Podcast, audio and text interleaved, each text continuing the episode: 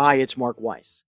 Before we begin today's podcast, I want to let you know that my newest book, Success or Failure Strategic Tools for Medical Group Leaders, is available in hard copy and in Kindle format on Amazon.com.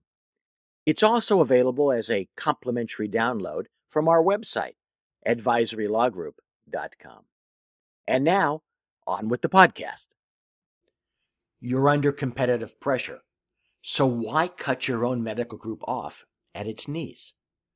Good group governance, at least in theory, and as borrowed from the publicly held entity world, is often discussed as a balancing of issues, an avoidance of conflicts, and as giving credence to the interests of the providers of capital, as well as to notions of corporate citizenship.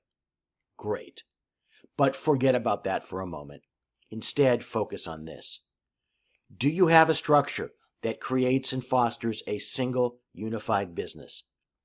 Do you have a structure that, while giving shareholders or partners the right to vote, but not required unanimity on supreme issues such as the sale of the group, otherwise leaves decisions to a leader or to a small group?